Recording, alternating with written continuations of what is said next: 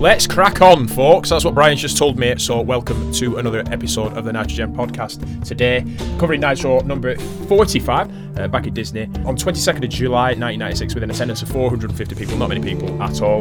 Um, obviously, more in a gangbang, to be honest, Brian. And before.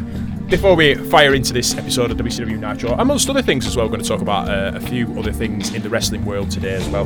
Just want to check in with my man Brian over there, and um, I'm going to lead him into his top rope taste test as well and see what beer he's got. So, how, how are things over there, my friend? Yeah, things are absolutely brilliant right now. Um, I, I, can finally say that any podcast that I've listened to over the last few years that made a Breaking Bad reference, I now finally fucking understand them because I've been starting. I've actually started watching it after years of putting it off uh, because of all the hype and the quite frankly boring pilot because it, it is boring to me. Um, but he but, gets yeah. an hand job for his birthday. I mean, what's boring about that? Uh, it's just jealousy on my part, mate. the the, clo- the, closest I get to that is fucking having a hand job on my left hand instead of my right. You know, just think. Uh, so zing. yeah, but, yeah, zing on myself, fucking cell phone. uh, zing on myself. That's a t-shirt. But yeah, so uh, and I have been pounding through the uh, the seasons, and towards the end of season three already. I started on Sunday, I think it were, and we're recording on Friday. So yeah, absolutely fucking loving that show. It, it, it lives up to the hype, I have to say. You know? I'm so glad you're enjoying it. Yeah. I really am. I fucking love it. And yeah, honestly, it, it's dominated our fucking chats this week. You know, oh, yeah. ah, a little bit of wrestling here. You know, th- th- this is actually a long con from Mark, by the way, because he's been he's been telling me about this for a few years now. Get get watching Breaking Bad. Get watching Breaking Bad. It's a long con to make this a Breaking Bad con- uh, podcast. But what we're gonna do is just slowly have a wrestling corner, and the rest of it will just be Breaking Bad. Breaking Bad. I said Breaking Brad. There's a podcast name. That's my surname, Breaking Bradshaw. Straight away. Brilliant. I like that. Wacka wacka. Um, to be fair, I, I, had to do the same with Beth when we when um, she was umming and ahhing about watching it, and I said, "Look, I said I'm a massive X Files mark," and she was telling me how great Lost is, and we were talking about what the greatest TV show of all time is.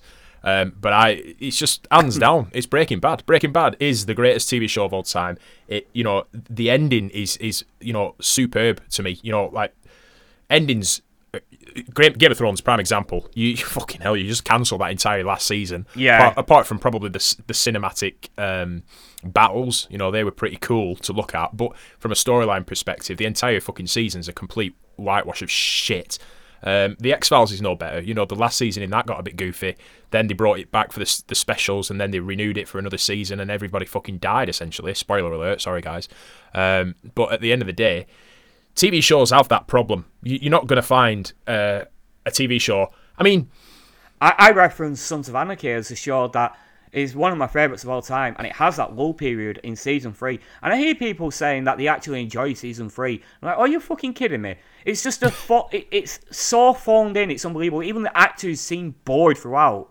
Like mm. all just making a story arc so they could go to Ireland to acknowledge that they have a Belfast charter. It was literally it, and they had mainly Americans trying, trying and failing to do Irish accents. It was just oh. a, it, it, was piss poor, and it really dragged. The end of that season, fucking, mwah, probably the best ending to one to the seasons in general. But for the most of that season, it's just terrible. It's terrible, and again, when you talk about really poor finishes, spoiler alert, guys, Jax does die in the last episode. He dies the way his dad dad does by getting run over by uh, by a truck. Except this time he actually just drives into it. He rides into it. Sorry, he's on a bike, but he, he rides into it with his arms out. You know, he basically commits suicide.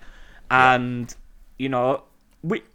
It, the thing is with Sons of Anarchy, it's a rip off of Hamlet. It is, you know, just typical with the uh, father son dynamic and, and, and all that shit. It, it's pretty much the same. It's and you, you just get you get the, you get the uh, the same the same ending essentially as what his father did. It's you, you foreshadow you could foreshadow that in the first fucking season, you know, and they yeah. didn't try to try to do anything different, which honestly is admirable because you want to stick to your guns and and all that. But it was just uh, for me anticlimactic. Yeah. But again, phenomenal series regardless. So far, you know, Breaking Bad, barring that, you know, boring first episode, hand jobs aside, that's plural. Um, you, I have nothing negative to say about it. Yeah, it's just such a, a gripping, gripping show. Yeah, I loved it. I'm, I'm really glad you're enjoying it. I really am. So we, I think I've done three run throughs now, and there's still odd things that I still miss and still pick up in another run through. Or every, and and on the last one, obviously Beth came along for the ride and she fucking loved it to the point where she she wrote a song about one of the ladies that you'll meet in season five. Um, the song is called Ozymandias. I think that's what it's called. Um, but that's the title of the episode as well. Um, yeah, she she fucking we watched.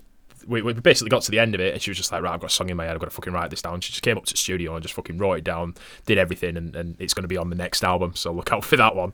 Um, and then obviously you've got Breaking Breaking Bad. You've got Better Call Saul to come, El Camino as well. Uh, you still got plenty of content, even though you're probably about halfway through Breaking Bad itself. So Yeah. you've got lots to look forward to. And then obviously uh, Better Call Saul's final season will be at the end of this year as well. So Uh, I read that it would be next year now. will it be next year? Yeah. Oh, okay. Uh, and I think it's uh, they're already five seasons in as well, aren't they? Yeah, So they're yeah. doing a sixth season, so it's actually gone a little bit further than Breaking Bad.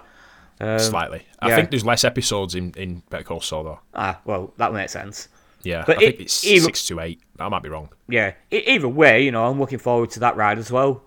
Yeah, Because that's Saul, great. Saul, Saul Goodman is a really, really good character, and I, I was saying to, to Mark the other day, uh, Bob Odenkirk is one of the most underappreciated comic actors of our time. He's Yes. so fucking good. He's that face. You might not know the name. You might not known the name before um, before his portrayal of Saul Goodman.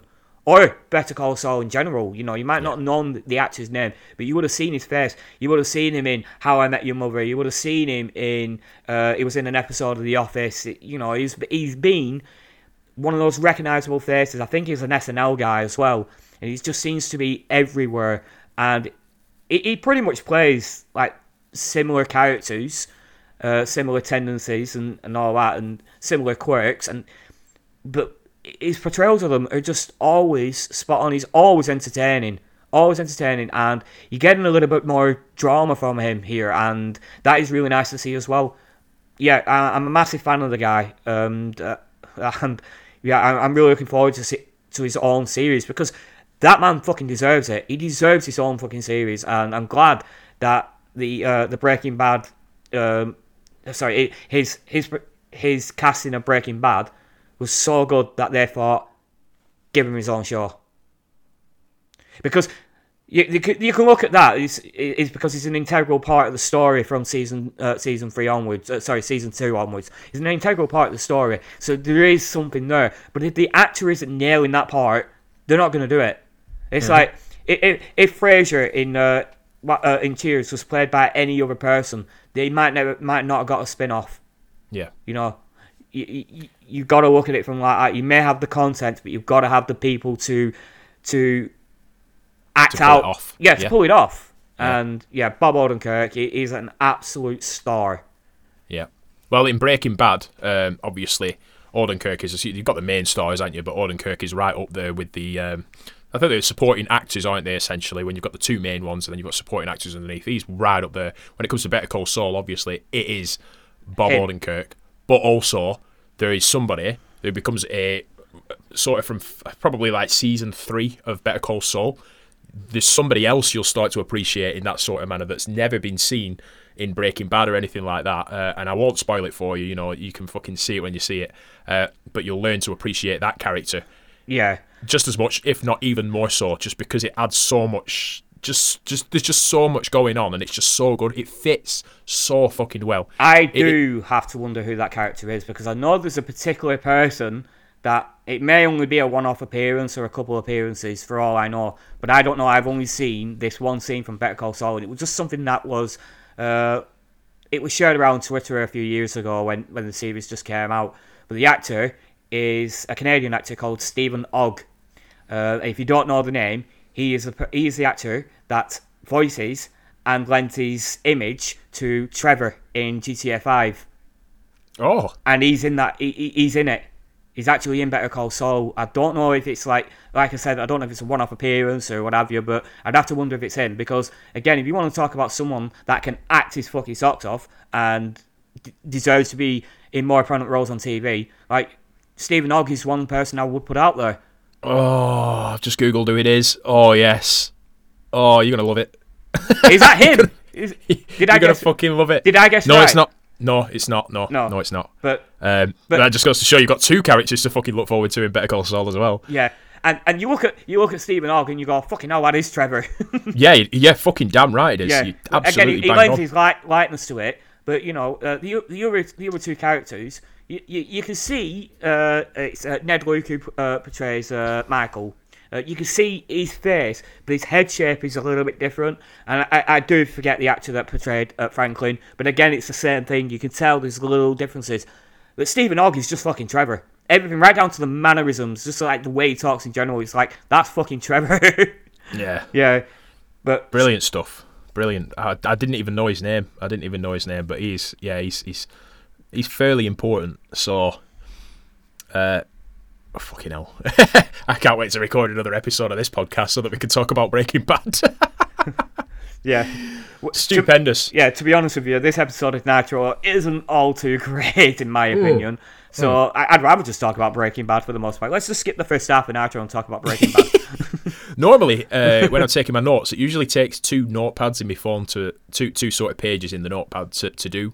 Uh, Yeah. the run through a one nitro, and it didn't even take one for this one. So that says that says it all really, doesn't it? Oh, Um, also giving me the mantle for the cruiserweight matches, Of course, of course, uh, which Wait. is becoming a main staple now. which you also forgot because you're like, oh yeah, you're just going to do this one match, and I'm like, no, I'm doing two. I said last time I'll do the cruiserweight matches. Honestly, I, I, don't remember that. I, I, we were fu- we were fucking knackered, weren't we? We were like one o'clock yeah. in the morning. But we've, do- we've started early today, folks, so we're, we're nice and vibrant. And now on to the top rope taste test, or the turt. I have chose uh, the Big Simcoe because I, I looked at it and I thought, okay, it's the last IPA I've got apart from the uh, Galahorns. Uh, they're not wrestling themed, so they don't count.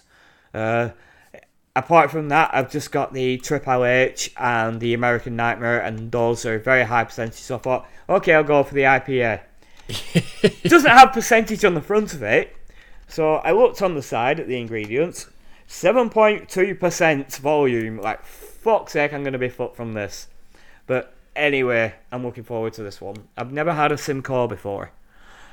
So, I don't even know what a Simcoe is. I'm trying to remember. Is that the? Is it the? Does it say Simcoe DIPA? Uh, the Simcoe IPA, yeah. IPA.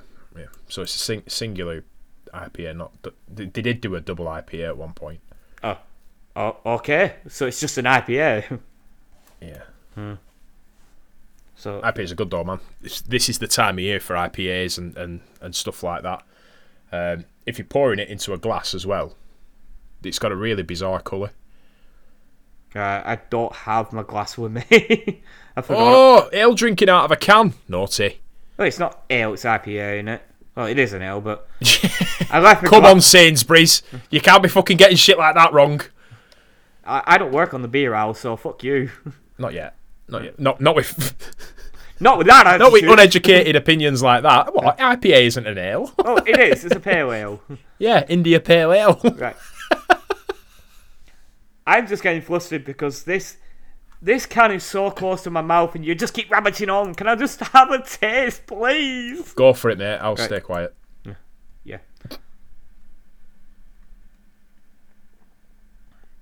Oh fucking hell! That has a kick to it. Jesus Christ! I now know why it called it's called the Big Simcoe because my throat feels like uh, the Big Show's just grabbed me by the throat, just hit hit a choke slam on me, just like the kick in my throat. Then Jesus, that's nice. It is nice. It's refreshing, very crisp, and but yeah, Jesus, that's a. Oof. That, if anything's going to lubricate my throat, it's this. Yes. I, I, I picked good tonight. I think it's one of your five a day as well, to be honest.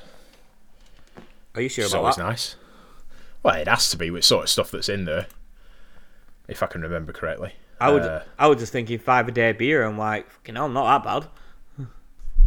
Right, well, on to episode number 45 of WCW Nitro. Uh, again, as we've said, back to the Disney MGM.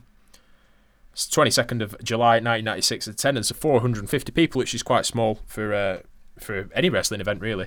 And um, we start off with Tony and Larry Zbyszko firing us back to the moments in WCW where Shaq and Muhammad Ali were actually um, on WCW TV or on WCW pay per views at one point. Uh, the Muhammad Ali one was 1994, was it? Halloween Havoc, I think it was. It, yeah, Halloween Havoc 1994. Yeah. Uh, so giving a bit of rub from the old superstars to WCW. Obviously, keep trying to keep them relevant in 1996 and show well maybe this is the place to be because we've got all these celebrities and blah blah blah and all the rest of it. Uh, not much else going on when it comes to Tony and Larry. There. I'll say one thing though. It's it's amazing how Shaq has transcended not not just media in general, but wrestling as a whole. Like he has been fucking everywhere. He had appearances in WCW. He's had appearances in WWE. He was in TNA. He's now in AEW. It's like, I, I, is he actually? Is he actually a wrestling I don't fan? remember him being in TNA. He was. He uh, he appeared on he, appeared on Impact and he had a conversation with Hulk Hogan. Bloody hell! Is this after I'd switched off? Um, probably yeah. Right. So, so yes, Sting's shoved Dixie, and then um, Dixie's all like, "Oh no, um, Hogan and Bischoff do want to take over after all," and Sting's like, "Well, fuck you, bitch, you didn't listen to me." And then Sting's with Kevin Nash, and they both just go, "Nah, fuck you guys," and just walk out. And I think that's when I stopped watching. yeah. That was pretty much it. So maybe Shaq came in just after that, but yeah, I don't remember that. But fucking hell, yeah, he's like the uh, what do they call it? Used RVD used to be Mr. Monday Night, didn't he? So fucking hell, Shaq might have to take some sort of moniker in that regard. Yeah, it's it's so fucking insane. Like he just, I, I don't know if he's a wrestling fan or not, but he, he must be to fucking want to make money for, off the business like that. Yeah, that. totally. So in AW, did, did he actually have the match? Because there was tout of him having a He match, did. Yeah, it, it, it was him and Red Velvet versus no him and Jade Cargill versus Red Velvet and Cody Rhodes, and he went for a fucking table in the match as well. Wow. The table that was outside the ring. Oh my word. He, you know, off off the apron into the into the table, and it's like Jesus fucking. And, and obviously, he's a big guy, so it's going to have more impact and look worse. You know, it's going to look more brutal. But fucking hell, like that's a guy that was dedicated to that spot, and fucking fair play to him. Excellent stuff. I I, I, did, I, I didn't see that. I saw the uh, I saw the run up to it. Obviously, I saw that obviously Brandi's pregnant and everything like that. So there was a whole thing, and I presume Cody's off TV now while she's sort of going through the motions. No, he's still on TV. Is he still on TV? Oh, Yeah, um, the uh, Nightmare Collective have been. Uh, well, they've broken up a little bit. I, I mean, they've still got the certain members, but QT Marshall split away from them, and he's he's got his own group now. Yeah, so there you go. Right. So they're feuding with him. well, fair enough. I mean, Yeah, so he- he's still very much prominent on TV. I should know a lot more of being an AEW mark, shouldn't I? But there you go. Yeah, I you should. All, all I, I can say that I'm, I'm MJF mark. I'm fucking loving that guy at this moment in time. That whole So that good. whole promo, you know, where Chris Jericho and Co are in the fucking bathroom and he's like, "I'm gonna do this place up over. Oh my god, it was fucking brilliant. I watched it three or four times and I thought, "This is genius. This is just Yeah. so good." And it's like, He, he toes the line, you know, but he's just he's just that good. You can be like, okay, even if it makes something that's a little bit too insensitive, you can be like, eh, yeah, you shouldn't have said that, but okay. Yeah, yeah. it, it, it, again, it's like it, it, it may seem like we're being a little bit hypocritical, but like. I mean, if, if, if he does what he's done before, like fucking sticks a middle finger, finger up to a bloody three year old child in the crowd, I'd be like, yeah, you shouldn't have done that, mate. I know you're trying to be a heel, but come Right, on. but the one thing I'll give him there is the fact that he's going to get his comeuppance. You always know that someone's Yes. going to do him. Yeah, that works. Yeah. That that does help. Yeah. But it's a case of like still like don't go too far. Like Try and toe the line, Yeah. which is which is what he does, and he does it so fucking Yeah. well. I think he's the best. I, I honestly think he's the best talker in the business right now. Uh, 100%, Such a yes. big fan of his. Uh, Beth hates him. Like, who the fuck is this? And she did. She she. Well, that's the whole yeah, point, she used the c word. She was like, "He's a cunt." Wow. Like, he's just he looks like one and he acts like one, and I'm just like, "It's fucking He's brilliant." over. He's over as a fucking heel because even though we're appreciating him, it's like yeah, I, s- I still want to see the inner circle kick his fucking Yeah. ass. it works. Yeah. We're just wrestling fans to a point now. We've we've been wrestling fans for so long. We appreciate the art of heel Yeah. while still wanting them to get their fucking ass kicked. Yeah, absolutely. Um, so, in fact, actually, I mean that that ties in with with what's going to happen later on in this Nitro. To be fair, I mean we've got the whole fucking the new guys coming in and the hostile takeover, and they're supposed to be the heels, but we can appreciate. And back then, you know. I I remember the first time I watched Kevin Nash, and he, he was supposed to be the bad guy. He was supposed to be Kevin uh, Scott all the same. They were supposed to be the bad guys, but they were so cool at doing it. You were just sort of like, nah, I ain't booing you. You know what I mean? And like Kevin Nash is like one of my idols now, so ain't no way. um, so yeah, next next up we're going to see a singles match uh, after a little bit of talk with Tony and Larry, which is going to be Squire David Taylor with Jeeves versus Scott Norton. Uh, during the entrances, we actually got something new from the boys at Nitro, a backstory from Saturday night. It's noted that Norton Wow. walked off on Ice Train, disbanding their tag team and making a pay per view match coming up at Hog Wild 1996, which me and Brian did have a conversation with about uh, with each other about last weekend. And it does look like we'll be doing some sort of watch along for that one as well, because the card is stacked. And I'm looking forward to it. Uh, Before we move, before we move on, uh, this is the start of a lot of issues for this show, particularly production issues. Yeah. I don't know if you picked up on any of this or like Some that, of them, yeah. but straight away, Dave Penzer's mic not working. you can hear him in the ring. He's doing his stick because there's there's not a lot of noise in the arena because obviously it's open air. There's only 450 people, so the, the noise just dissipates. It goes like it's hard to contain it. So you can actually hear him in the ring announcing the wrestlers, but you can't hear him on the fucking mic. And I'm like, okay, this is a hot start. it gets fucking worse, Yeah. guys. It gets so bad. You kind of know when something happens like that right at the beginning of uh, of Nitro that they're probably not going to be able to sort anything else out. So yeah, the, the sound in particular was a bit iffy from this to the commentary booth to to other things as well. Yep. So yeah, Norton or what were they called? Uh, Fire and Ass, Fire and Ass, baby. Um, Bayonets. yeah, they're no more. That's it. They're done. And uh, They're done. Uh, the ice has put out the fire. we No, the fire will put out the ice, won't it? The, fi- the fire put out the ice, the ice melted into water, the water put out the fire. yeah, that that cycle. This is my analogy, people. Just leave me to Yeah, it. leave him to Move it. on. Um, I'm getting hot the already. match is match is complete domination from Norton, who lost because Taylor went over the top rope. What really? Yep. Oh, okay. Yeah. Uh, winner, So, we, the winner, David Taylor by disqualification because he went over the top rope. Welcome to WCW 1995. We're going through this shit again. yeah, it's because he got thrown over the top Yeah, rope. yeah, so- Which is fine if that was the rule, but I, I will admit, no, sorry, we've got to acknowledge in the next in the next match, somebody goes over the top rope twice. No DQ. I missed that, but thank you very Yeah. much for picking that up. Actually, It's fucking. It's so frustrating Yeah. that they they still just falling in this rule when they can't come up with a better Yeah. finish. I think this is the most mean- blatant one we've seen on Nitro this far They, as they wanted to try. I, I get what they were trying to do. They wanted to keep Scott Norton strong, right? So why not just have uh, Ice Train come out? Mm. You know, I know he's the face, but why not just have him come out? Just have him come out and try and say, you know, not not to uh, interfere, just to say, why have you broke us up? Come on, dude. You know, we're friends, we're a good tag team, and all that. Scott Norton gets distracted. David, uh, Dave Squire, uh, Dave Squire, Dave Taylor takes advantage. Wins. Rolls up the win. There you go. Yeah, yeah, yeah. I, I just spitballed that. Fucking. Well, one minute and forty-five seconds to open Nitro. Uh, and nothing happened in that nothing. match as it well, was, by it was way. All over, and and yeah, Yeah. just because he decided to throw him over the top rope, it was a DQ. Just fucking ridiculous. Um, Yep. next up, some sort of bullshit VK Wall Street promo uh, about a hostile takeover. Nothing to do with the NWO either. um, next up, after that, actually, uh, the Horsemen are down with Gene. Sounds And Ric Flair. Mack. And James mic is not working Gene's now. mic's not working. yeah. Um, Arn does say that uh, Ric Flair will be the right on cue, quote unquote, according uh, according to Mongo.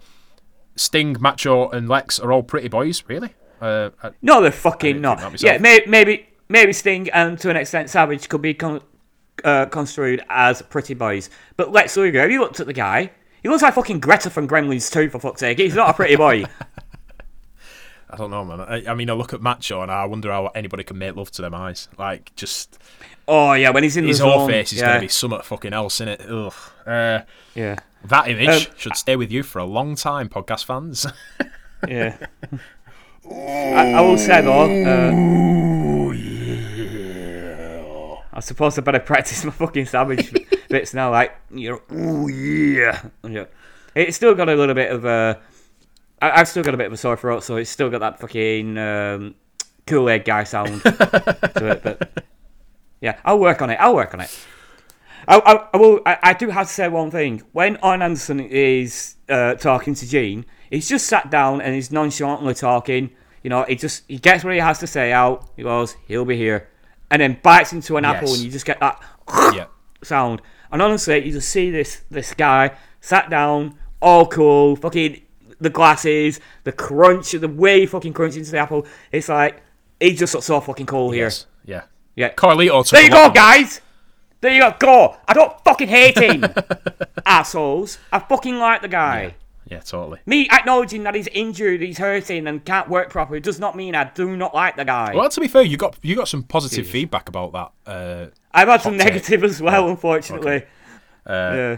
the only one I saw was positive, and, and, and to be fair, I, I understood where you were coming from as well. And obviously, later Yeah. on tonight, we're going to see these three pair off against Sting, Lex, and uh, who's the other one? Macho, obviously. Um, Yeah. so yeah, we, We get on in his comfort zone here with the ability to quick tag out and quick tag in and uh, split the workload, as it were, which is good. But before we move on, we can't not talk about uh, the news from uh, today about Steve Mongo McMichael. Yeah. Because it's come out that he's uh, he was diagnosed with ALS in February this year, and he's he's not doing so well, guys. He's uh, he, he can't lift his arms, he can't move his legs. He's pretty much wheelchair bound. He, he can still talk, and he's still got his wicked sense of humour, thankfully. But it, he has been told that uh, over the next uh, like I think I think it's like 15 months. It's critical. Yeah. So unfortunately, he's. Uh, it's just really sad. I don't want to say. Unfortunately, his time's coming, but it, it, it very much looks like it. And the family have put out. Well, friends of the family have put out.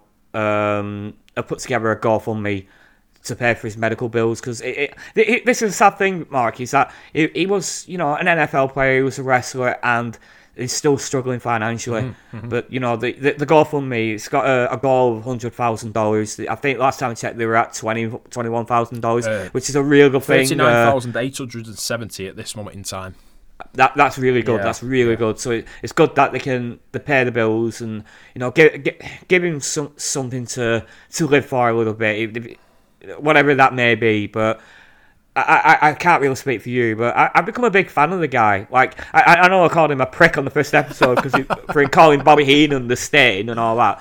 And but when you actually listen to him, he- even sometimes you can tell some of his quotes are accidental. Hmm. You know, he hasn't really thought them through, but they're just so fucking funny. They're so funny, and his wrestling ability is not great, but just watching this this NFL pro trying to wrestle and struggle to do so, and doing it so comically as well.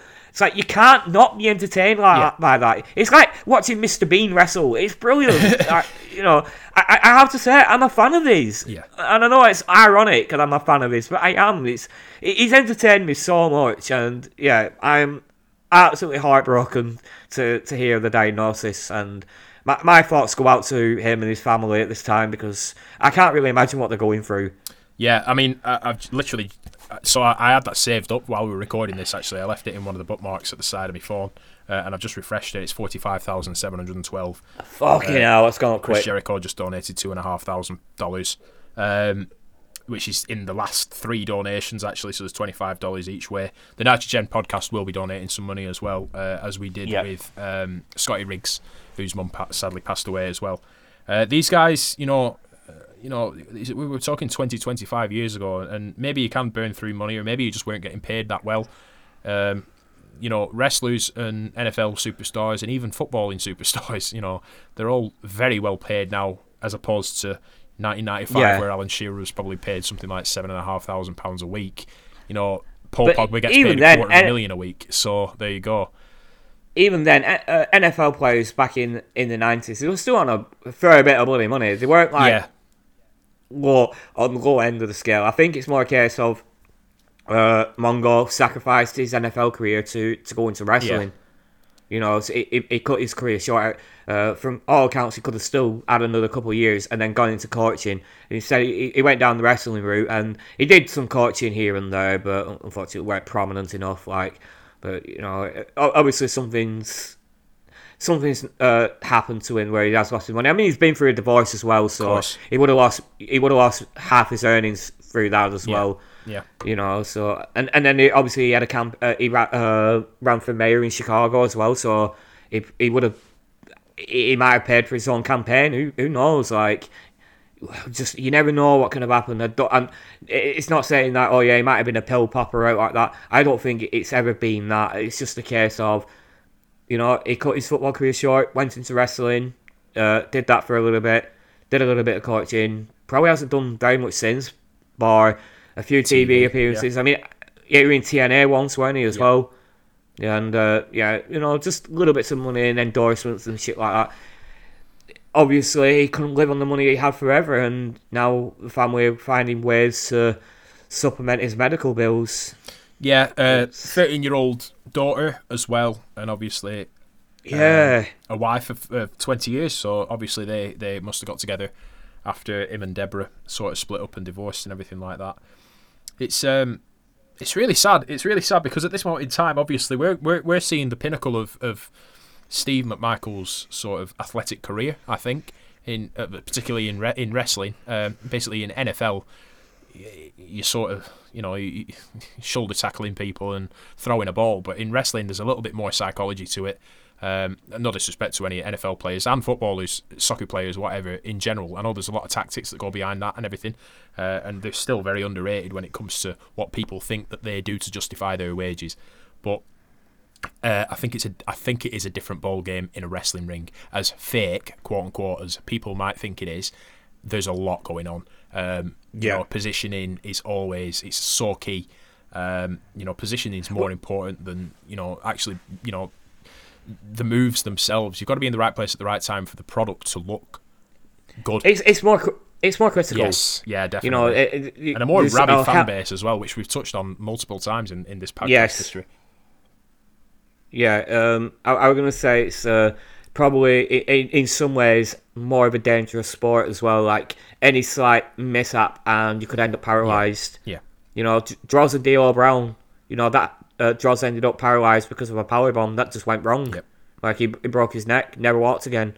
You know that. I, I mean, it, it's not an easy thing to do, and all credit to NFL players for what they do because it's a very physical sport. But you know, you, you your only your bodies are in your hands for the most part in that sport. In this, in wrestling, you, both your bodies are in, in each other's hands, yes. and yeah. things happen. And I, I, I imagine he got hurt a hell of a lot, so there's probably going to be medical bills there as well.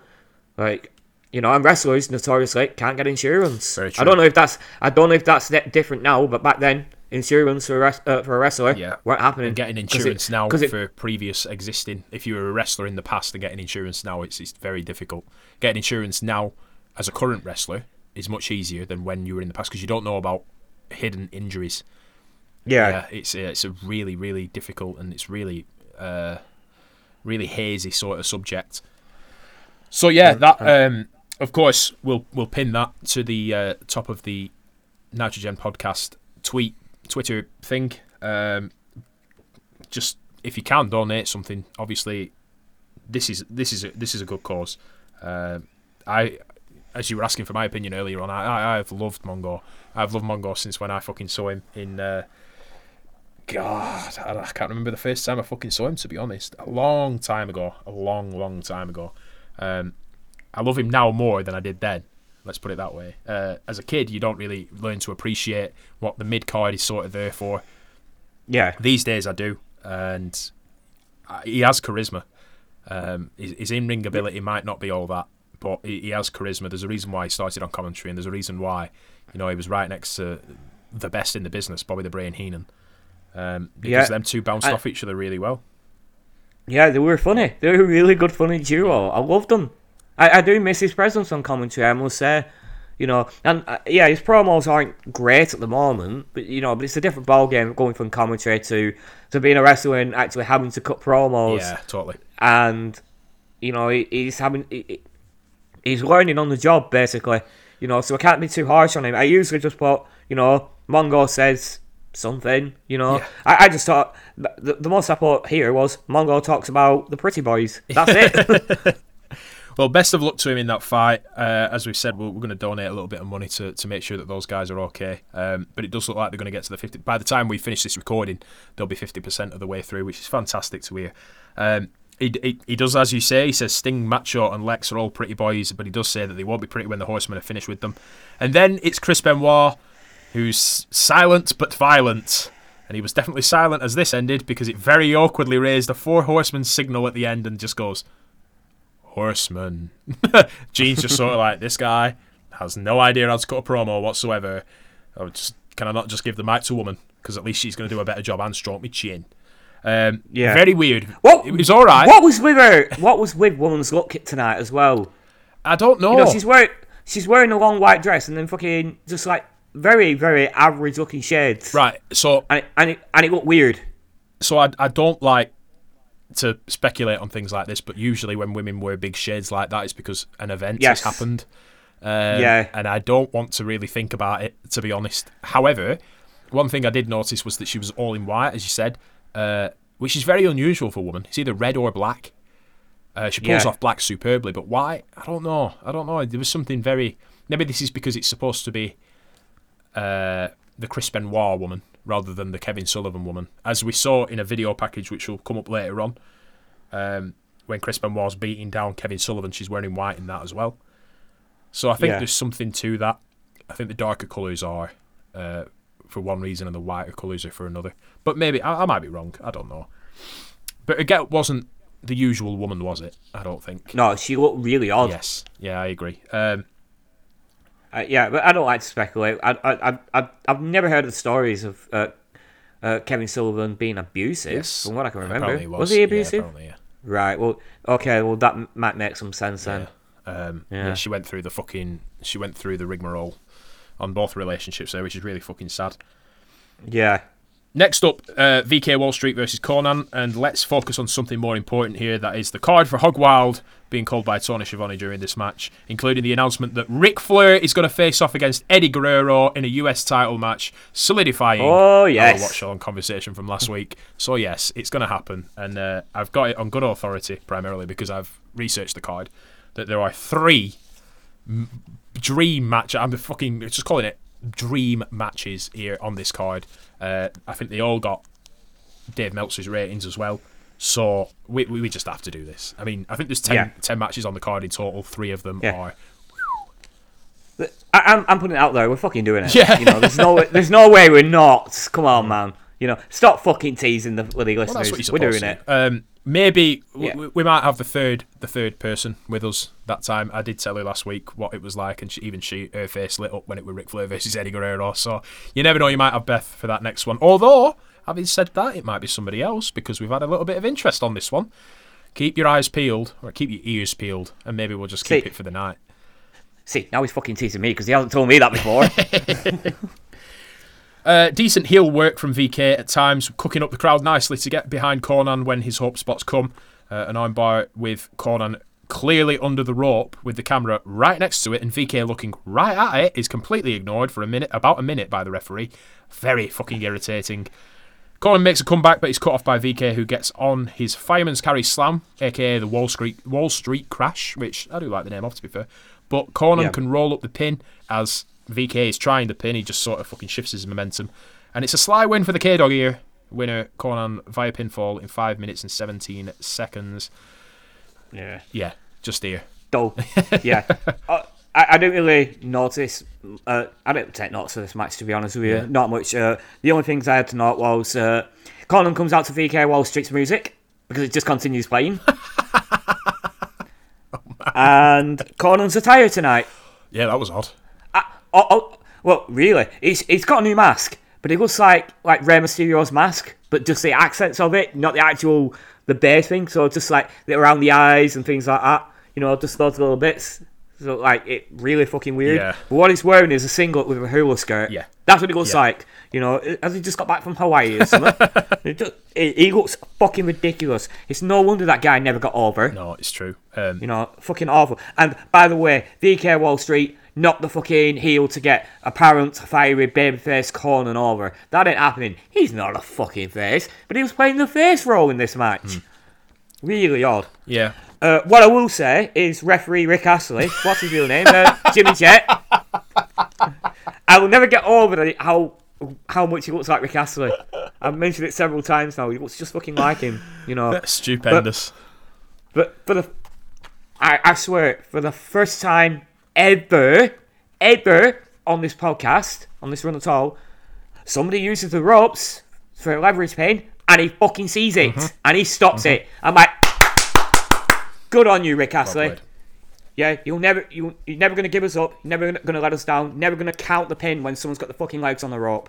Good on you. Yeah.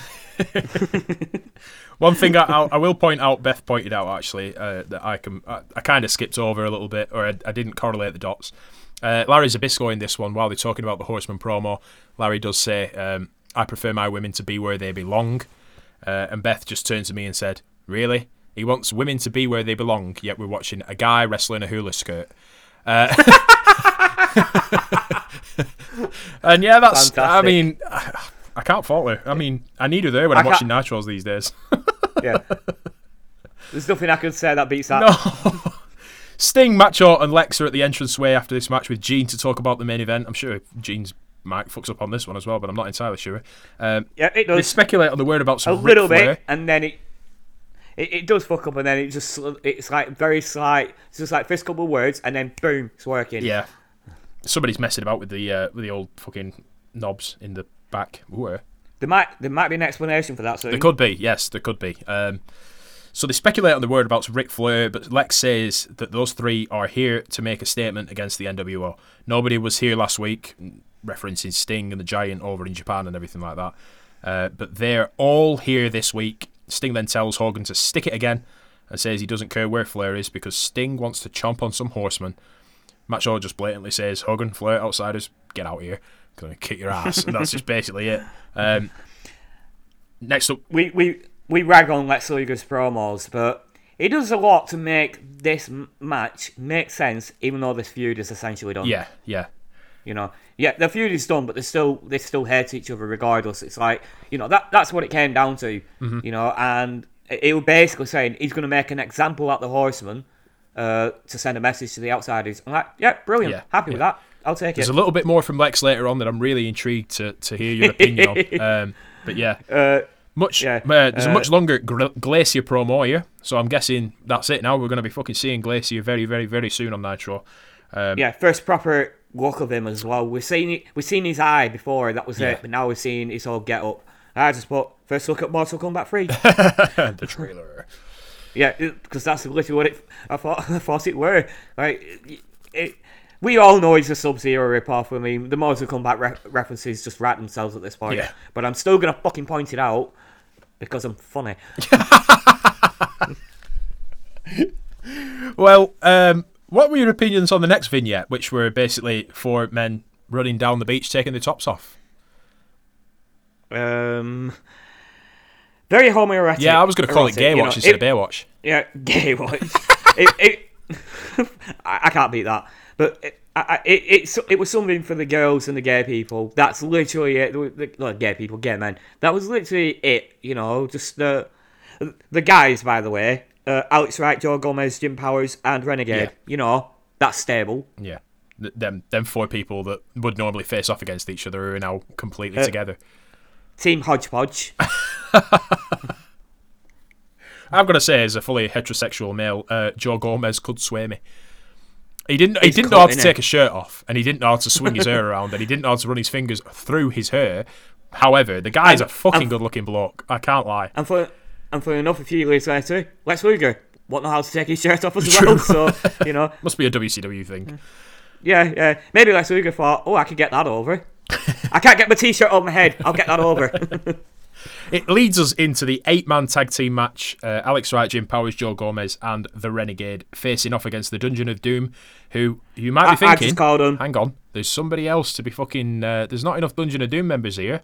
Well, that's because there's a new member coming, and he's going to come out just as the Dungeon of Doom are actually getting to the ring. Uh, go on, say Yeah. what you were going to say there, Brian.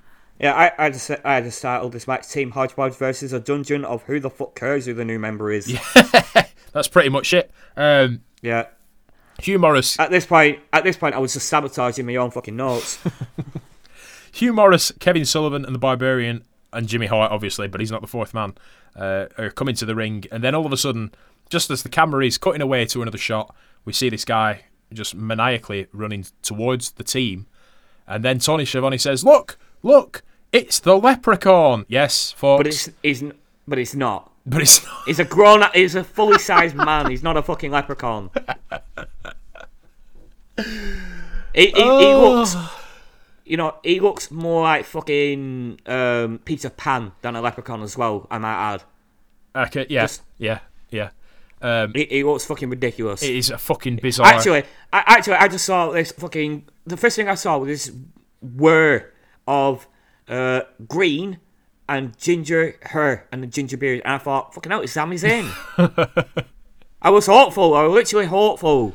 But obviously, Sami Zayn's probably just a kid fucking watching at this point himself. well, a kid would have been So- better in a fucking leprechaun outfit, wouldn't it? Yeah, it would have been a leprechaun. this guy. Uh, Fucking, fucking young Sami Zayn. It's a conspiracy. the guys over at Cage CageMatch.net have him down as Braun the Leprechaun.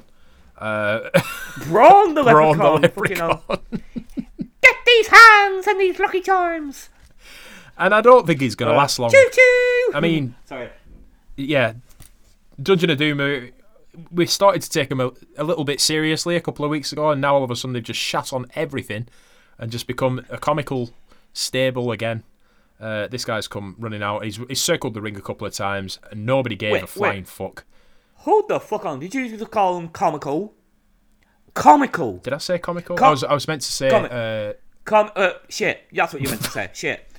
Comical would imply comedy. Yeah, no. There's nothing fucking funny about these guys. I meant in in terms of comics, you know, like arti- uh, not artistic. Oh my god, like characters that are just like really lame in a comic book. You know, like so. I'm a massive fan of like the Harley Quinn franchise and the the Harley Quinn TV show. But you have people like Kite Man, you know, and it was just like Kite Man, really. So like that comic book sort of, but the the worst of comic book characters. Oh, right. It, basically, what you're saying, fucking Batman the 60s TV show. This is what the Dungeon of Doom are, because that was as close as I can really imagine these guys in a quote unquote comical way. Yeah, I mean, yeah, You know, I, I didn't mean comical in, as in humorous. I mean, No, no, no. It, No pun intended with it, I'm humorous. like, yeah, uh, he's comical. Uh, no, I, I mean, after your description, I'm like, yeah, but then, okay, then, but these are fucking baddies from the Batman show in the 60s. Yeah. You know, fucking Kevin Sullivan's to get his ass whipped and Batman's just to do a funky dance. you know, it's just, uh, fucking hate these guys so much. Yep, and we hate them again. Uh, they were pass- they were passable a couple of We weeks ago. They were passable, but now we hate them again. Uh, probably even more so than ever. Unfortunately, anyway, it doesn't matter because we're not going to get to see this match. We cut back to the production room where the outsiders are pressing some buttons and causing some uh, outages on Nitro's live broadcast, which might explain Mean Gene's mic not working properly, uh, or at least we're going to put them dots together ourselves. We could hope, but it's definitely not that. But maybe in kayfabe it was Yeah, we're gonna we're gonna pretend. Uh, Nash puts on Spielberg, quote unquote, headset, imitating. It was actually Craig Leathers, who's um, a big, a, vital cog in the WCW machine. Uh, his attempts to stop it and then communicating with the cameraman. So Nash is just like, "Oh, stop it, stop it!" and then what does he say to the cameraman? Ground control to Major Tom. uh, so yeah, he gets him to pan to different sections of the crowd. This match is still ongoing, by the way. This is an eight-man tag team. Um, well, it's seven and a half man because the leprechaun's ap- apparently a leprechaun. But And he's not even in the fucking ring. no, true. He was just like circling around the ring and not on the apron. So we pan to the crowd, and then we pan to the crowd again, and then we go back to the production truck, and then we pan to the crowd again, and then Scott Hall says, "Let's look, let's look for an NWO shirt." But obviously they're not in production yet, so we go back to the production. it's not just production issues, it's fucking merchandising issues now. Let's look for fucking merchandise that we don't even have. I want to say that the outsiders completely ruined this match, but actually they probably improved it. Um, Yeah. At least Joe Gomez and Alex Wright got their Baywatch vignette, which, um, well, yeah, we're not going to see any of this match, so at least they got a little bit of TV time. Yeah, the only the only move that I caught in this match was Alex Wright doing the moonsault. Oh, and it was glorious because it's Alex fucking Wright. Of course. That were literally in like 10 seconds into the match. yeah. Uh, a couple of minutes later, security are here to take outsiders out of, of the production truck, just as Nash is saying it's pot pies and Mountain Dew in their trailer, and everybody's invited. Uh, we go back to the ring, or out of it, rather. Fucking, what? Pot pies and Mountain Dew? You fucking dorks. Mountain Dew is more like something DX would fucking have. Yeah. You know, um, uh, probably uh, with pills in for fucking Shawn Michaels Oof. at the time, but You know, oh, Zing. fucking hell. Shit. Yeah, Jesus. I don't like Shawn so fucking. But yeah. well, I'm sorry, but if I'm gonna compare, right, DX were fucking de- uh, derivative of the NWO. They did the same fucking shit, Mm-hmm. the same fucking thing. But at least Mountain Dew would fit in their branding. It's fucking lime green. It's lime green. That, that's that's their colour. Mm. Yeah. You know, I, I'd say like you know just a uh, uh, plain. Uh, I I can't remember which one it is now, which is, it says a lot about me fucking working in the supermarket. but the uh, the black and white monster. If they said that, I'm like, yeah, fair enough, okay. You know, I, that that seems to be on brand. Fucking Mountain Dew. And even with, even then, monster that wouldn't get uh, get me in. Say you got fucking beer. You're the cool guys. You drink beer. Yeah. Tell me you've got beer. I'll come. I'll come in your trailer. Say Mountain Dew. Like oh, Mountain Dew, so I'll take a crab juice in fucking stead. I'm fucking quoting Homer now. Wow. Brilliant. Um, I, I, to be honest, I don't even think I've ever had a Mountain Dew. I, I can't remember ever. I- Energy drinks like be- just do right, not agree with best- me. So Right. Uh, I don't like energy drinks either, but Mountain Dew is fucking rank. The, the, the lasting image of Mountain Dew is fucking Jerry Lawler trying to plug it uh, a few years ago on Raw, and he said the something he's like, "This is ah, so good." fucking drinking it, and he's like, he, he fucking hated drinking the thing. it was so fucking funny. yeah, it can't be good. Uh, the only one that I go for is Lucozade. But I mean, if you're looking NWO Black and White Attack, uh, unfortunately, and you want a beer, it's probably going to be a Guinness. yeah, yeah, sounds about right. But Guinness is chilled and relaxed. You know what I mean? You, want the NWO to be like chaotic and, and you know a bit of mayhem in there. But then you listen to fucking Kevin Nash and Scott Hall talk, and you're like, these are chilled and relaxed guys. That's very true, They're so they're so fucking laid back. They're cooler than the cool side of the pillow.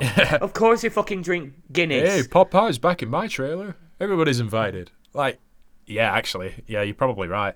Um, Powers is uh, outside of the ring. Actually, he's been thrown out, and Teddy Long randomly comes down. I don't know what the fuck he's doing there, but anyway, he goes. He, he, he goes he over likes to. team matches, player. It's very true. He, he goes over to Powers uh, and gives him a bit of a pep talk, and well, lo and behold, Jim Powers goes fucking like becomes the biggest star in WCW's roster. Goes absolutely ape shit on the Dungeon of Doom, mounting a massive comeback, but it ends with the giant slowly walking to, to the ring, delivering choke slams all the way around and standing tall. Uh, the winners in this one, the Baywatch Boys by disqualification, five minutes and twenty nine seconds, just because the giant came out, interfered, and twatted everybody. Post match, if we can say post match, it's post segment. Uh, Gene asks Yeah. if the Giant accepts Hogan's challenge for Hogwild 1996 for the world title. And Giant cuts a great promo here, I've got to say. Oh, yeah, Explaining fantastic. he was the cancer in WCW, but now WCW has come to him, asking what are we going to do about Hogan and the NWO. And Giant intensely confirms the match by saying, At Sturgis, we choke slam him in the middle of the ring. That's what we do. Uh, brilliant. Really, really good. Right. Great promo. Babyface promo. Hmm. Yeah. After coming out and choke slamming all the faces. this show has absolutely no fucking structure, doesn't it, tonight? No. No. That made no fucking sense to me. I'd rather you just come out, you know, uh, um, just fucking in a, in a random match, in a random match, maybe the fucking next match, and just choke some fucking DDP, just choke some Prince Iaukea. You know, just slam on both. No one knows who fucking Prince Iaukea is, really, do they? At this point, so slam on both. You know, stand tall, and then gets a mic and cuts a fucking promo. Well, let's. That that make that makes more sense to me, but okay. What I would have done in this whatever. situation is But then, then again, no one gives a fuck about the renegade Jim Powers and fucking uh, what's his face, uh, Joe Gomez. That's the one. Alex Wright, okay, sympathy, but no one really cares. You know what I mean? So, but it's just the juxtaposition that oh yeah, I'll talk on all the baby faces now on the face. Like, okay, fair enough. What I would have done here is I would have done the same thing that happened when Scott Hall came in. So that the, the two combatants just basically back off out of the ring and leave. So with these Yeah. guys, had I backed off and gone, wow, fuck that, I ain't fucking standing up to that motherfucker and get counted out. If Dungeon gets a fucking win by count out, whatever. But the fact of the matter is, you're saving yourself by going, ain't no way I'm facing that cunt. But also, it makes the giant look fucking intimidating. It still keeps does. him That's at a top level for a pay per view match where he's going against Hollywood Hogan for the fucking world title. My point is, he could have just done that with anybody, but not the faces. Like, you know, it just if he's gonna have a fiery babyface promo, which is clear, clear as day now that you know he's turning, he's turning good, he's becoming a good guy. Yeah. Uh, touch, touch wood, because this happened uh, a few months ago, and he he was a heel after a week. yeah.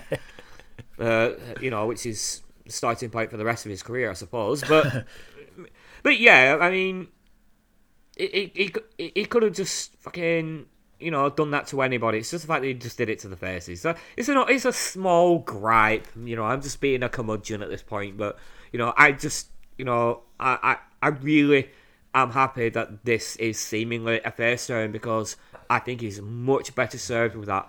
Promos like this says to me, "You're a fucking face." and you should be. You could be intimidating, and you know, and be be the same kind of fucking wrestler in the ring and be a face, and it will get over. Yeah, yeah. Let's be honest, we are a bit pissed off that it's it's our our guys like fucking Alex Wright that are getting swatted. Yeah, But they did win. I mean, so th- there's that. Yeah, they won. straight into another match here. No entrances, no nothing. DDP versus Prince Iaukea, as Brian just mentioned. Uh, DDP just dominates Iaukea here, who's clearly being used as an enhancement talent. Uh, Iaukea gets off a couple of springboard crossbodies nicely, to be fair. But RKO out of nowhere and play that damn dub music, brother. The winner in this one is DDP via pinfall in 1 minute and 39 seconds. yeah, nothing to go off here. Nope. All I can say is the world owes a lot to Iaukea. Mm. You know, particularly hipsters, because this is 1996 and he's got short back and sides and a fucking top knot. he was ahead of the curve, weren't he? Nice. Good spot. Doesn't wear anything on his feet though. That that's heel heat for me. Like I do not like wrestlers not wearing anything on their feet. Yeah, I think you've said that Like, before. bare- yeah, feet. It's, it's because it's so fucking dangerous, and you can actually do more damage to your opponent and to yourselves being uh, being barefoot than if you don't if you were in normal wrestling boots. Yeah.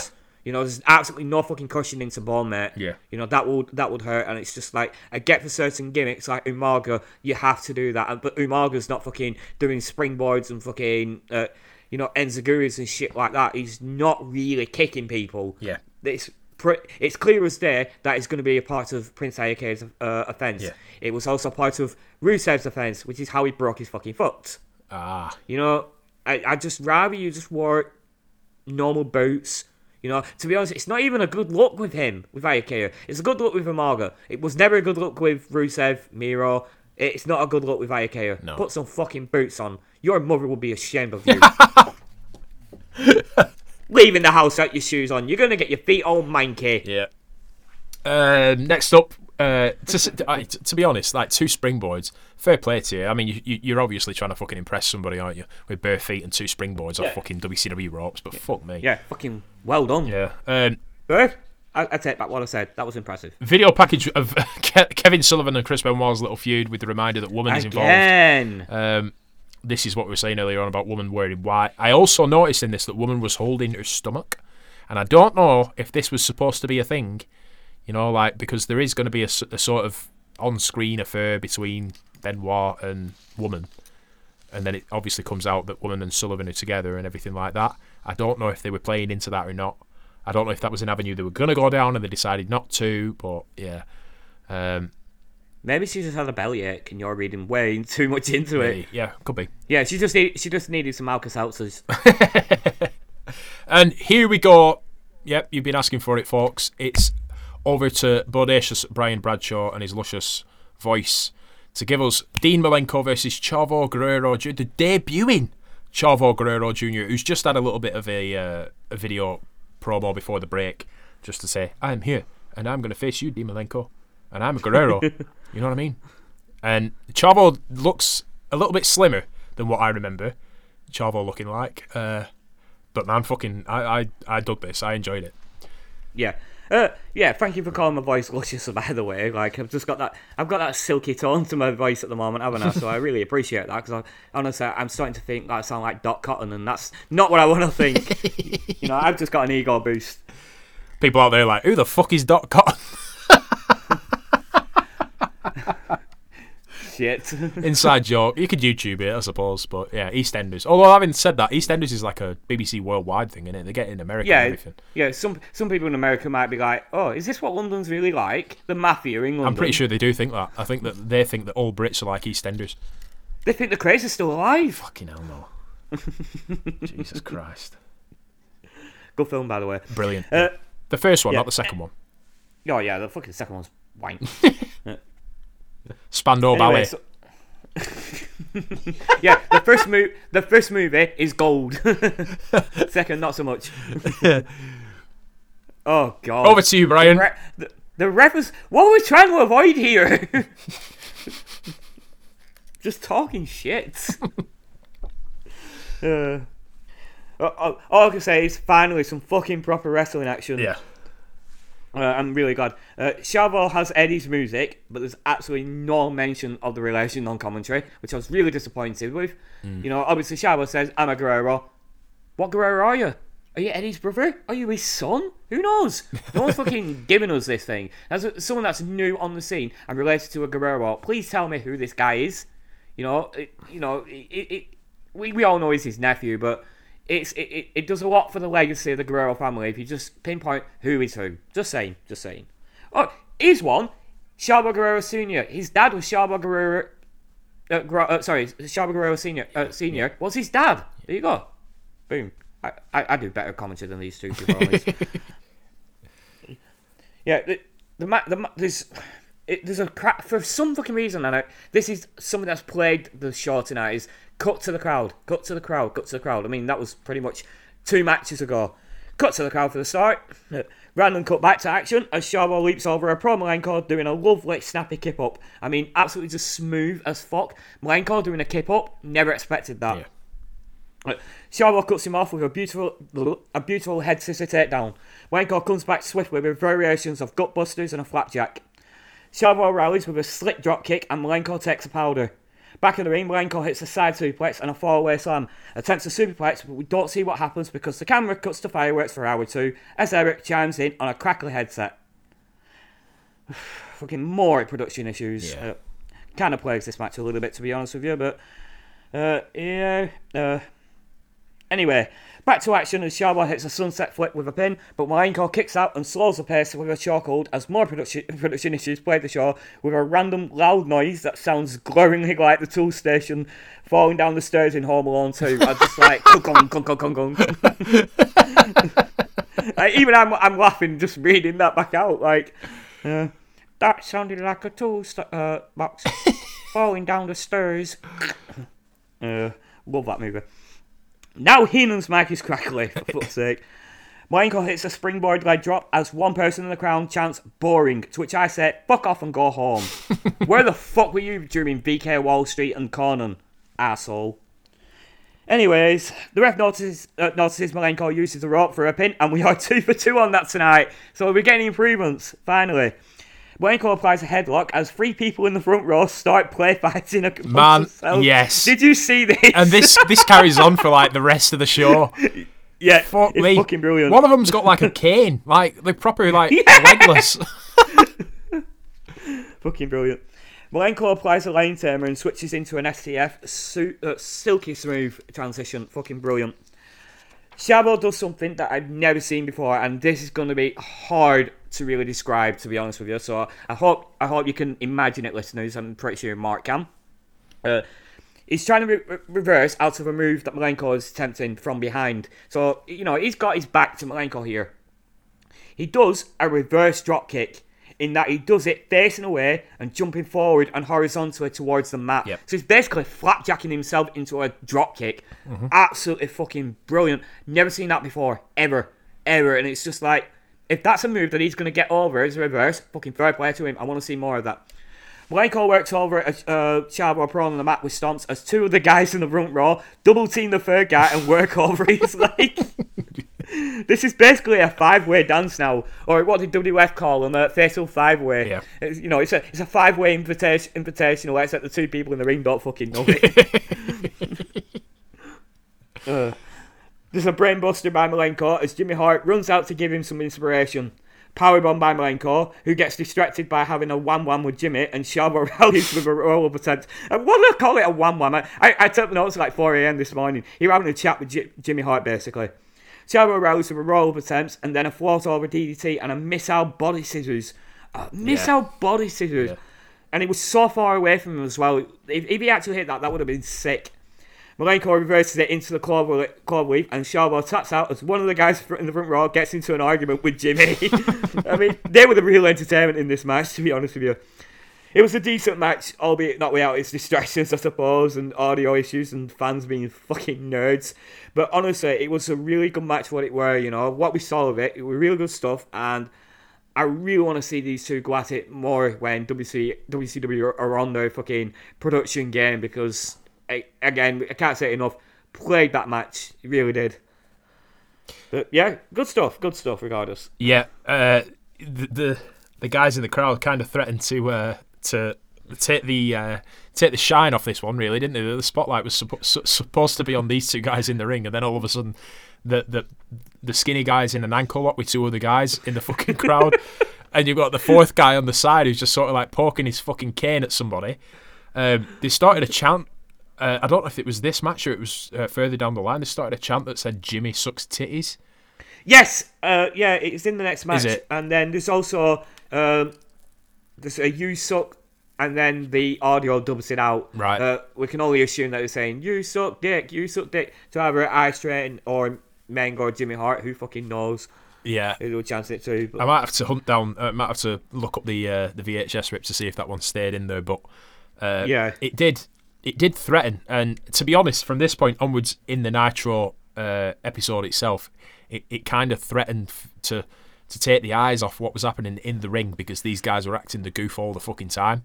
It's, well, they're probably fucking bored. they probably are, and it's been I've got to be honest. tonight. Yeah, I mean, I get what you're coming from there. Um, it, I mean, the issue I've got is if, if somebody's doing that persistently, then you kind of need to fucking go over when there's a segment on and say, listen, lads, if you don't fucking stop it, we're going to take you off camera side and we're going to put somebody else here.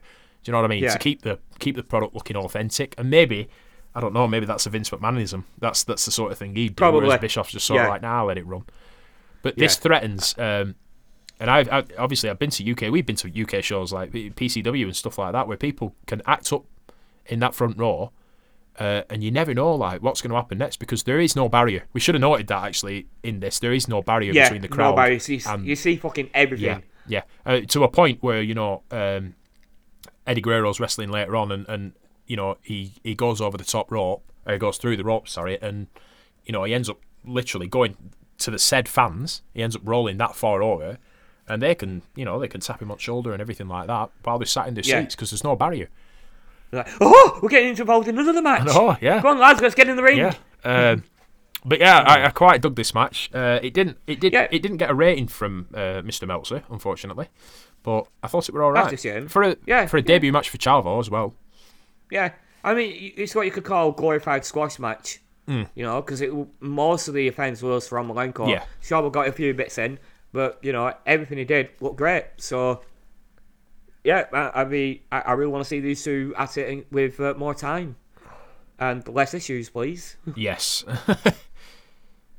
uh, we did obviously switch over to the the second hour here. The fireworks went off and everything like that. Obviously, Eric Bischoff and Brain, as you said, with a little bit of uh, issue again. When it comes to the end of the match, they're actually running down the outsiders and Hulk Hogan, uh, Eric mouthing off because they are 50 feet in the air. Uh, that's what he said. Because Brain said, "Well, what are they going to do next? Are they going to turn our volume down? Are they going to come up here? They're they going to kick our ass? They're going to turn the table over? What are they going to do?" And Bischoff just says, "Well, we are like 40 or 50 feet in the air, so it doesn't really matter." So to hear him mouthing off, you know, to people after saying that, it was kind of like, "Yeah, you, you, you're doing it because you know you know that they're not going to fucking come up and get you." Yeah, little shit. you never fucking know. He might come out in a crane like, "We got you, Eric." Oh, I'd love to see it. Uh, Pa- jackknife on the top of the crane. 18 feet was nothing at Great American Bash. You fucking feel that one.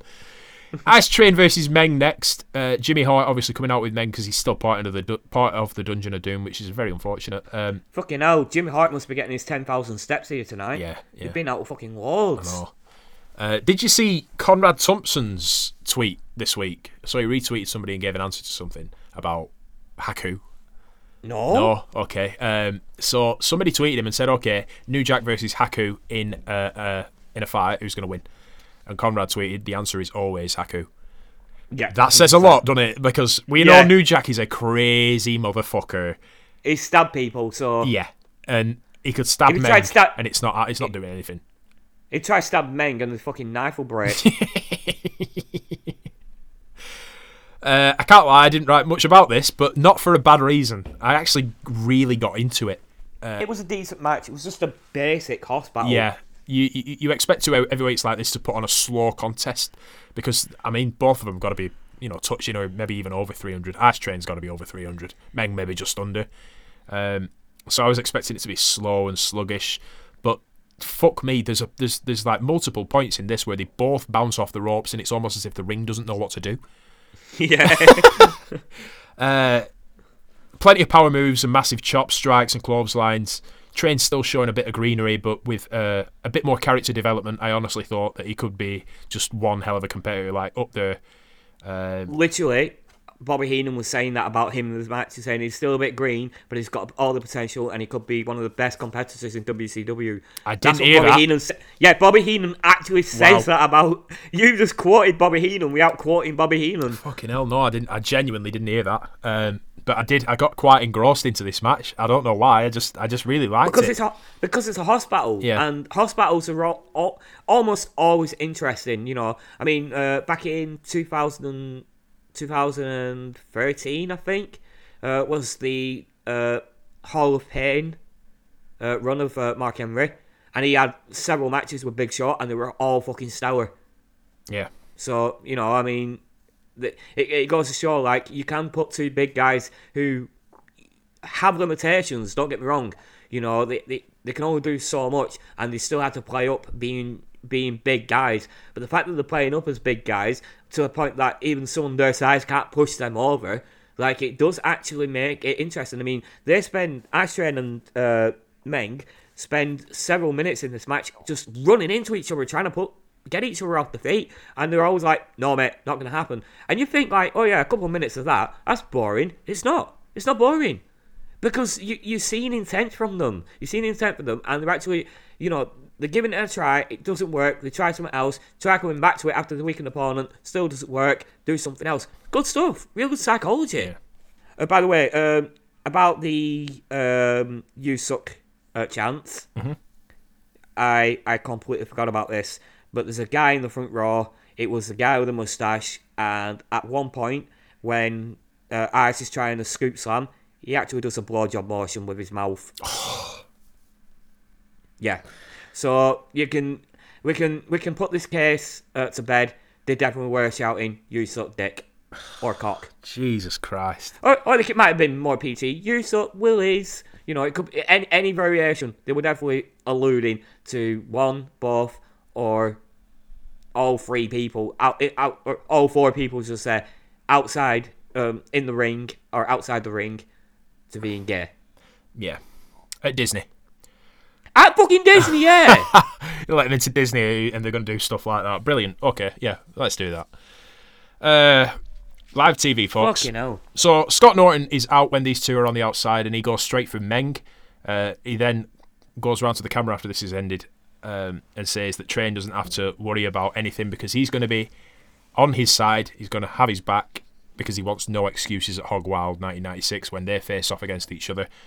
Again, that's really good story building. Yeah, that. yeah, this one made sense, didn't it? I, I w- I wish more people did that instead of fucking even even heels like you know just people that are are of his size I suppose not fucking people like I don't know fucking any anybody vanilla midget is what Kevin uh, uh, Kevin Kevin Nash would call them but uh, you know midget. any fucking villain you know Seth, Seth Rollins and Rey Mysterio let's go with them too. like if Seth Rollins spent most of his time just fucking attacking Rey Mysterio and saying I want you at your strongest you know Not not saying I want you at your strongest, just saying I'm gonna fucking beat you at the pay per view. I'm just gonna beat your ass beforehand. That's just gonna make him look fucking weak. You don't make him look strong. It makes him look weak. Because he's also bullying someone that's a little bit smaller than him as well.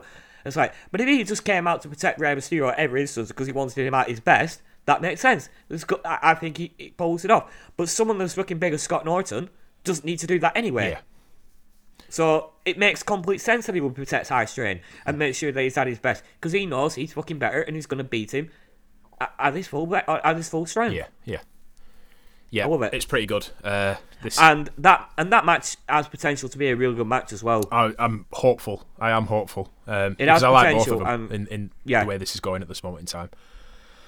Uh, so yeah, the wi- the winner in that one's Meng by DQ, obviously, because Norton's come out and interfered at six minutes and twenty seconds. Next, Ah, wait, Oh yeah, Meng. Yeah, Meng. Yeah, because yeah, he attacked correct. Meng, didn't he? Yeah. Yeah. Um, Yeah. Next up, video package for Hogan's heel turn. As you were saying, the last time we did a recording, we- we're still plugging away at the uh, at the video package from Bash at the Beach, forcing it down people's throats. Obviously, we're adding what he said at the last promo, uh, the last Nitro as well, uh, besmirching the WCW roster, calling them skinny, and I mean that's proper Jim, like dickhead taught that in it. Like you're oh you're a skinny little cunt, you know that sort of thing. Hogan's Yeah, so it's a skinny. What was it? Skinny macho uh, and a crybaby sting. yeah. Uh, so yeah, we're still using the the kid friendly terms. And next up, once again, I'm gonna hand over to Bodacious one for Eddie Guerrero versus Psychosis in this one. And what I am gonna say just before I sign off on this one is, um, as Eddie's coming out and he says, "This is this is the MGM," and don't even think about turning the channel. Uh, and I was just like, "Yeah, I fucking love you, Eddie." yeah, and He knows. And he believes him. He believes in himself. He believes his own Well, I'll- ability. I was going to bring that up, not because of what he said, it's the fact that fucking the captions got it as well. Hmm. That never happens. There's always wrestlers fucking talking to the camera, and yet, of course, sometimes there's commentary talking over. it, Yeah. even when they're not, the, the, the subtitles don't pick it up, the captions don't pick it up, and for once, they actually pick it what they're saying to the camera up. Yeah, yeah, Which I thought was really, really cool. Of course. Really unique, and they don't have to do that every week, but when it matters, they'll fucking do it. Yeah. And that makes sense. It, you know, I love it. It Love mattered love here. love It. mattered here definitely. Thank I you. loved it. Yeah. yeah. Yeah. So over to you, Brian, for the for the second one. Oh yes. Oh yes. Right. It's the usual fast-paced affair, and it's everything you expect from these two. Trading takedowns and submissions to start, usual stuff. Psychosis misses a high turnbuckle attack and goes ass first into the top rope, and I really fucking thought he might have done a uh, an X-Pac here and fucking split his anus with the way he ricocheted against the fucking top uh, uh, top turnbuckle. It was so fucking nasty, but he get he gets back up, you know, no problem. He's he's unhurt. He's thankfully, thankfully. Uh, Pass rope action, it's hard to keep up with every move, but Psychosis is knocked outside. Flying crossbody by Eddie to the outside, always beautiful every single time. Yep. Just love it. Even when he misses, it, it and it, he has n- gnarly fucking ends and all that. For some reason, still looks beautiful. Stuck side to blacks by Eddie for, uh, for two. Eddie goes for it again, but Psychosis escapes and hits an enziguri to the back of the head, which really fucking sore. Missile spinning wheel kick off the top by, Psycho- uh, by Psychosis. Yes, missile spinning wheel kick. it was just beautiful. Heenan puts it over in massively, saying he did the spin to confuse Eddie, Yeah. who didn't know where to turn as a result. Yep. Just perfect. I love when commentators explain the reas reasoning behind certain moves like that. It needs to happen more. That's it. You know, fucking If he'd have, take take notes, new Raw commentator guy. fucking Adnan Vix or whatever you're fucking called. yeah, your standard, your standard when you go to top rope is usually you think you think like a splash or a crossbody, don't you, or an axe handle. They're sort of things Yeah. that you can sort of maneuver. But the fact that he shifted his weight, turned himself around, and then yeah, just brains bang on the money here. He he, he, he adds even more to the actual move, and it's really Yes. good. Yeah, really elevates a high high risk maneuver. Mm-hmm. Yeah. Psych- Psychosis hits a top tope suicide. Sorry, I'm all about Ex- Excalibur's commentary at the moment, so I couldn't say suicide dive. I had to say top tope suicide. Fucking AEW, Mark. yeah, I, I know. It's never gonna get old. That. Fucking says you.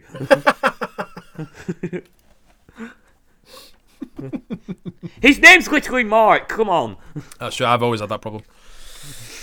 fucking Mark. What? Heenan says Psychosis gored Eddie with one of his toys. as a result of the dive. It's like as funny as commentary gets tonight, to be honest with you. Top rope leg drop by Psychosis, and I have to say I fucking hate that move so much. I really do. The reason being is because there's no way you can't make that hurt yourself. You know, there's no way you can protect yourself. You're gonna land on your fucking tailbone, and I've fallen on my tailbone, and that is fucking nasty. Yeah. It's like don't do that, guys. I fucking hate it. Matt Hardy's still doing that. Matt Hardy fucking shattered his tailbone, and he's still doing that. you fucking idiot. Victory at all attempts by Eddie, but Psychosis scrambles a kick out. Move of the match and possibly the short overall here, as Eddie attempts a Mexican surfboard stretch, but Psychosis leaps out onto his feet, dragging Eddie up with him, who seamlessly lands a head scissor takedown Yes. out of the air. It's so fucking incredible. Oh, I just burped. Tilt a whirl backbreaker by Eddie for two. A second is reversed into a slow Hurricanrana, but Eddie pushes his way out of a pinning position. Hmm. Powerbomb by Psycho- Psychosis, to which Eric solemnly says, Powerbomb. He then pauses and then follows up with a slight tone of glee. I can tell you from experience that hurts. Yeah. Clearly fucking marking out that the big wrestler powerbombed in two months ago, you fucking nerd. I got a move take done on me. Can you say that, Heenan? you know, fucking grow up. Corkscrew moonsault by Psychosis for another close call.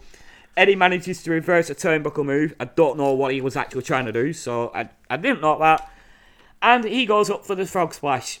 Eddie Guerrero wins in a fun contest, albeit not as good as previous iterations, but it was by and far away the match of the night. Yes, it was. So, you know, real good stuff again. Uh, and no fucking issues with the audio or cutting to the cam, uh, cutting to the fans or right like that. They just focused on the match, and it was finally what we fucking needed all night, yeah, definitely. and it happened. And in the right match, I should say as well. Yeah. Oh, totally. This is the one to to to well, yeah, get excited about. Eight minutes it finished in. Uh, three and a half stars from Meltzer. Um, I loved it. Again, I just I love anything that Psychosis is in. To be perfectly honest, when you're pairing with Eddie Guerrero, it's only going to be gold. Uh, See- I'd like to see seriously, him the- build on this one. Yeah. But honestly, the more you say psychosis, it's like you're having the same issue as what I had in that match where I nearly called him psychosid. Yeah. You can imagine, imagine if Psychosid and Psychosis had a match and Michael Cole were calling it, his fucking head would explode. Oh, yeah. Or JR, JR, fucking hell, he'd get confused. Psychosid, uh, Powerbombs, Psychosid there.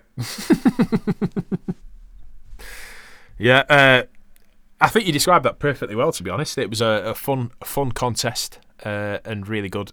I think if you get these guys on pay per view, honestly, it's going to be fucking mayhem. It's Yeah, going to be so good. And they'll, and they'll probably, they'll probably do more. Probably will, yeah. you know- uh, and as crazy as it sounds as well, after give it, being given eight minutes, you know, they probably get a little bit more time as well. So, uh, Yeah. I look forward to the potential of that happening. I'm pretty sure it does, but I look forward to it happening again. Brilliant stuff, really, really, really fucking good, and a bang on job there from Bodacious one, Brian Bradshaw. He's he's knocked it out of the park in that one. Um, and finally, we're gonna And- we're gonna wrap up this. Uh, And the Babe Ruth of this podcast. we're gonna wrap up Just slipping in those sports references that I don't understand. wrap up this podcast with the main event here, six man tag team match of the Four Horsemen, which is Arn Anderson, Chris Benoit, and Steve McMichael, with Debra McMichael, Miss Elizabeth, and Woman. Uh, Versus uh, John Bishop. John Bishop. Have you seen Sting's hair? Yeah, yeah. He yeah, looks yeah. fucking like John Bishop. Minus the horrible Mate. accent. Mate, fucking Sting's a funnier person than John Bishop. I'm okay with that, yeah. The only funny thing that John Bishop did was that penalty. That was it. were, he, he- were he blindfolded and he missed it completely? Yeah, Yeah, yeah. I remember that. twonk. Thank, thank you, love it. So, yeah, John Bishop, Lex Luger, and Randy Savage uh, are going to take on Uh, the Ra- Horsemen. and Randy Savage, he's dressed in what can only be described as the opening credits of Saved by the Bell. Did you see that outfit? Yeah, uh, somewhere down All the the line. colours and patterns. somewhere down the line here, I just said a floral macho man. I'm sure I have. I, I remember Oh. writing it. Uh, I have actually wrote some lyrics down to try and do a macho voice impression here, and I don't think I've got the fucking energy. when I wake up in the morning and the alarm gets at the warning, I don't think I'll make it on time.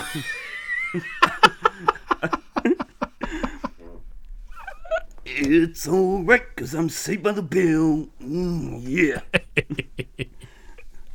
Still a bit croaky, but that was the best Savage impression I've done in a while. A limo's outside again, a white limo, uh, and we're all speculating about who it's going to be. Arn thinks it's going to be Ric Flair, so he goes in and he knocks on the window and he's trying to look in, but he can't see into it. Uh, it seems like it isn't Flair, and Flair's not going to come out with the Horseman.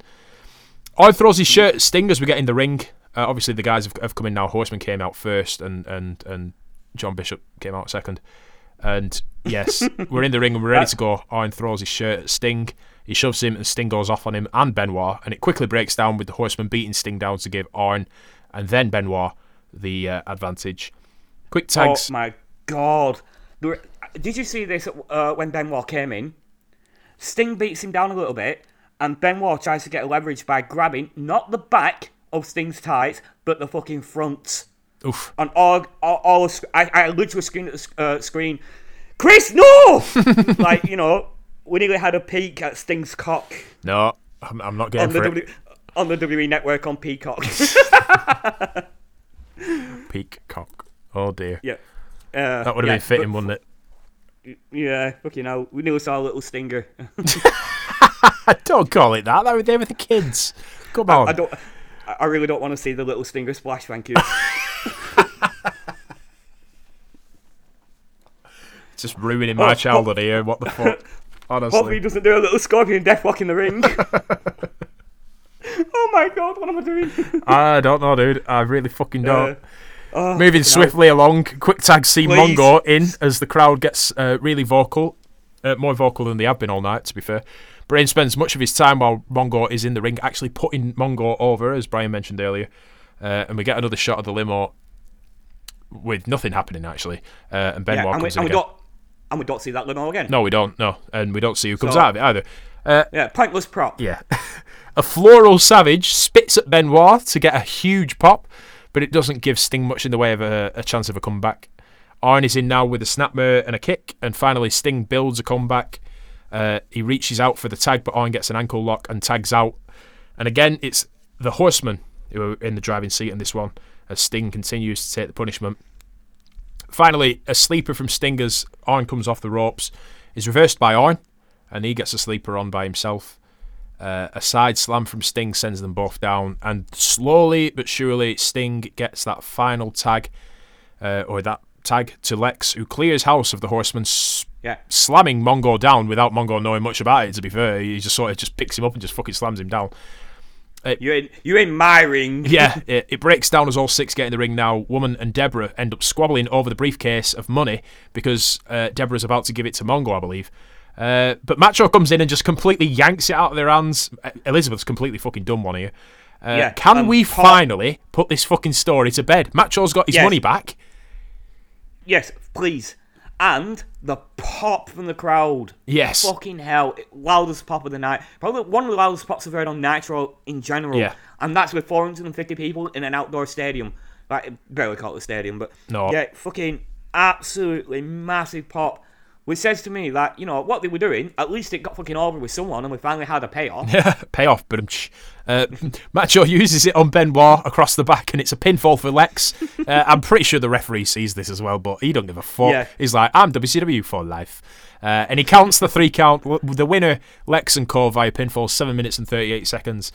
Uh, Gene is in. yeah, fun match. I, yeah, I thought so. I thought I think the fact, and I don't like it when it, everything breaks down so often, but it broke down in the right places at the right times.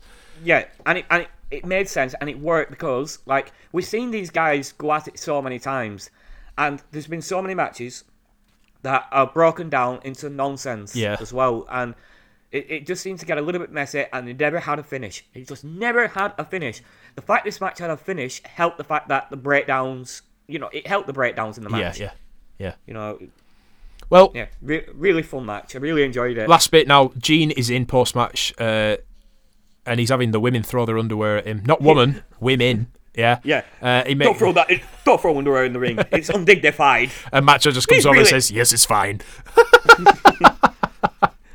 Fucking, who are you kidding, Gene? You were enjoying that. He's loving every second of it. What? You probably pocketed one, you fucking old perv. Yeah. Um, the end of the Macho money storyline? Absolutely fucking not, because Sting stood there with the fucking briefcase in his hand. How the fuck Sting got hold of that? Macho used it as a fucking weapon, and Sting's got hold of it, so Sting's going to run off away, and now we're going to go six months with Sting with Macho's fucking money.